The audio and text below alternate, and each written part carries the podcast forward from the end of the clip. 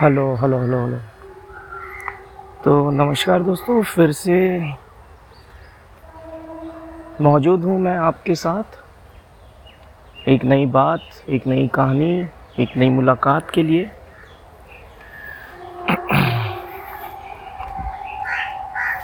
तो आज बड़ी प्यारी कहानी एक मुझे याद आई और मैं, मेरा दिल किया कि मैं आप लोगों के साथ भी बांटूँ उसे। ये कहानी दोस्तों हमारे उपनिषदों से आई है। इस कहानी बड़ी प्यारी कहानी है। एक ब्राह्मण देव होते हैं जो कि बहुत आलसी होते हैं। तो वो दिन रात भगवान से दुआ मांगते हैं कि आ, मुझे कुछ करना ना पड़े मैं अपना आलस्य को भोग सकूँ। और मेरे सारे काम होते रहे, क्योंकि पहले तो मल्टीनेशनल कंपनियाँ नहीं थी तो लोग चाहे किसी भी जाति, वर्ण का हो, वो खेती पे ही निर्भर रहना पड़ता था उसे। तो ब्राह्मण देव हमेशा ये निवेदन करते रहते थे परमात्मा से कि कुछ तो ऐसा करो कि मुझे ये निद्रा का पूरा आनंद मिल सके और मैं अपने आलस्य को भोग सकूँ। सो एक दिन भगवान जो है प्रसन्न होकर उससे एक भूत गिफ्ट में दे जाते हैं तोहफे में दे जाते हैं। कहते हैं ये भूत को लो और तुम जो भी काम इसे कहोगे ये कर देगा। लेकिन एक कंडीशन है। जैसे ही तुमने इसे काम बताना बंद कर दिया जैसे ही तुमने इसे फ्री छोड़ दिया ही विल किल यू ये तुम्हें मार डालेगा। सो so, अब जब तक तुम जीवित हो, तुम्हें इस भूत को काम देना होगा। द मोमेंट तुमने इसे काम देना बंद कर दिया, ये तुम्हारा जान ले लेगा। ब्राह्मण को पहले तो समझ में नहीं आया और उसने कहा, ठीक है, मेरे को तो मेरा काम करवाने से मतलब और मेरे पास इतने काम है कि इसको एक मिनट की छुट्टी नहीं मिलेगी।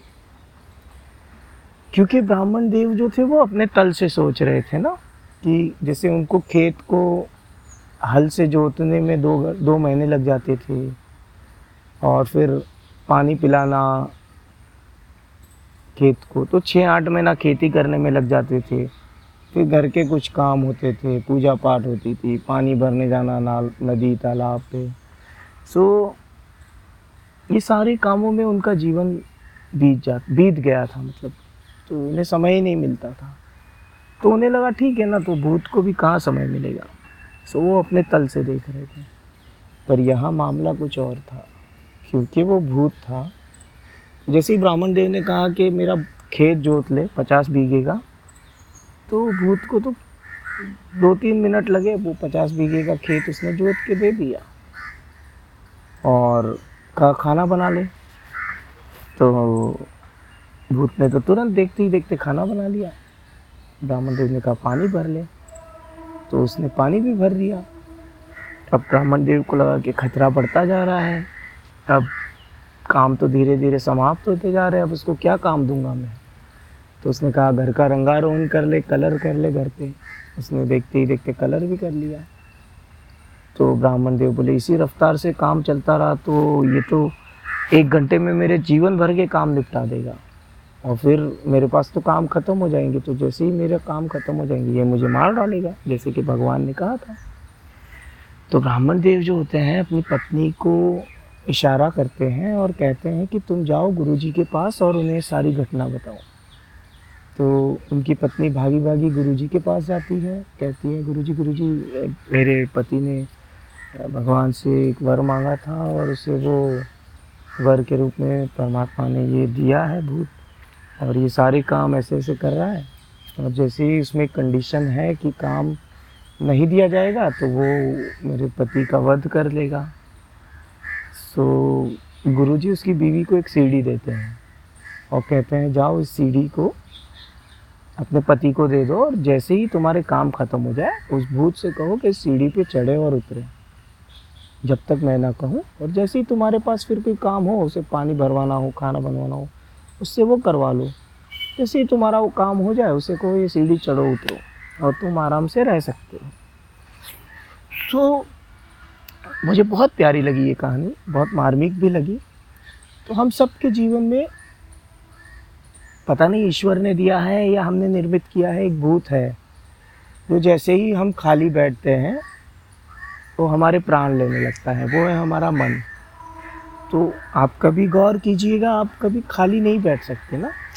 आप जैसे ही कुछ कुछ भी करने को नहीं है आपके पास में तो आप अपना मोबाइल चेक करते हैं, व्हाट्सएप देखते हैं, इंस्टाग्राम देखते हैं, टीवी चालू करने लगते हैं, किसी से बात करने लगते हैं, किसी को फ़ोन कर लेते हैं, कोई काम में लग जाते हैं खुज, कुछ ही नहीं मिला तो आप खुजली करने लगते हैं।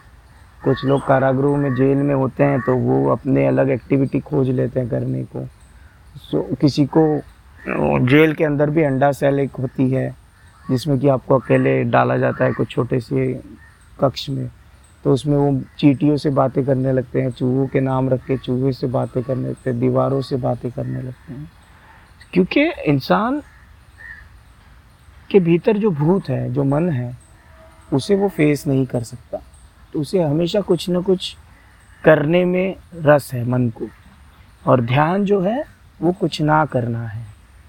तो जितनी भी ध्यान की विधियाँ, जितने भी गुरुओं ने आज तक दी है, वो सीढ़ी के प्रकार है कि जैसे ही आपके पास कुछ ना करने को है तो आप अपने मन को कहो कि सीढ़ी चढ़ो उतरो नहीं तो वो आपका जीना मुश्किल कर देता है। आपको ऐसा लगता है कि अब ये मेरे प्राण लिए जा रहा है।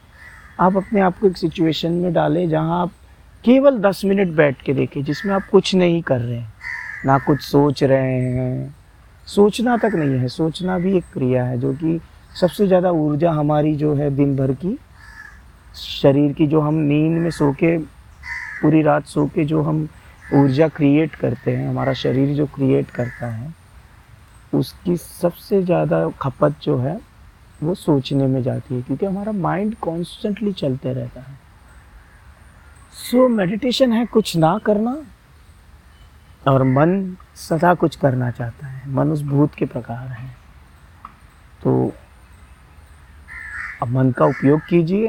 अगर आपके जीवन में कोई गुरु है जो कि आपको उस सीढ़ी प्रदान कर सकता है, जिसमें कि खाली वक्त में आप मन को सीढ़ी से चढ़ाए उतारे, है ना? और बाकी मन के भी उपयोग हैं, उससे अपने काम करवाइए, ठीक है? और एक दिन मन से भी मुक्त हो जाइए। बिकॉज़ अगर आप ध्यान का डेफिनेशन गूगल पे सर्च करेंगे या आप सचमुच किसी आध्यात्मिक गुरु को पढ़ा, सुना है तो मेडिटेशन का अर्थ होता है कुछ ना करना। Doing nothing is the purest meditation meditation का ये बिल्कुल अर्थ नहीं है कि आपको आँख बंद करके एक जगह शांति से बैठे रहना है। वो ध्यान का प्रकार है, विधि है, पर वो उस सीढ़ी के समान है, जिसमें आप चढ़ते उतरते हैं। पर the purest form of meditation is doing nothing तो बाहर आप ऐसा नहीं है कि कुछ नहीं करेंगे। इससे बहुत जैसे गीता में कृष्ण कहते हैं कि योगी सोते हुए भी जागता है। तो जब सारा जगत सो जाता है, तब भी योगी जागता है। तो लोगों ने इसे समझा कि सब रात को सो जाते हैं तो योगी अगर जो होता है, उसे रात को जागना पड़ता है। ऐसा नहीं है। जागने से मतलब है कृष्ण का कि आप नींद में जब सोए हो, तब भी आपके भीतर कुछ है जो कि ये जान रहा है कि आप सोए हो। सो मेडिटेशन का भी ये डेफिनेशन जब लोग पढ़ते हैं कि meditation the purest form of meditation is doing nothing तो वो लोग फिर कुछ ना करने में लग जाते हैं और कुछ ना करना भी एक करना ही है, क्योंकि आपने किया है। So it's it's it's it's doing है ना? कुछ ना करना मतलब जो भी हो रहा है जीवन में बाहर भी और आपके भीतर भी। आपको भय लग रहा है आपको अभी मैं दो मिनट पहले ही मुझे एक मेरे पीछे पागल दौड़ता हुआ आया और मैं सडनली भयभीत हो गया है ना? सो so, सी वही पूरा खेल है ना आप क्योंकि दुनिया तो आपके हिसाब से नहीं चलती ना। तो दुनिया में सारी चीज़ें हो रही है उसमें आप संभले कैसे रहे? तो वो ध्यान है, बस। तो ये कुछ प्यारी कहानी और ध्यान के संबंध में कुछ बात मैंने कही। आशा करता हूँ आपको अच्छी लगी और मेरे पॉडकास्ट सुनते रहे। आपके कोई सुझाव, कोई सवाल, किसी विषय में आप बात करना चाहते हैं तो आपका स्वागत है। आप मुझे मैसेज करें, मुझे बताएँ। मैं बेशक मेरी जो भी समझ है, मेरी जो भी मेरा अनुभव है, उसके माध्यम से मैं कोशिश करूँगा आप लोगों से ज़्यादा से ज़्यादा इंटरेक्ट करने की। Thank you so much love you all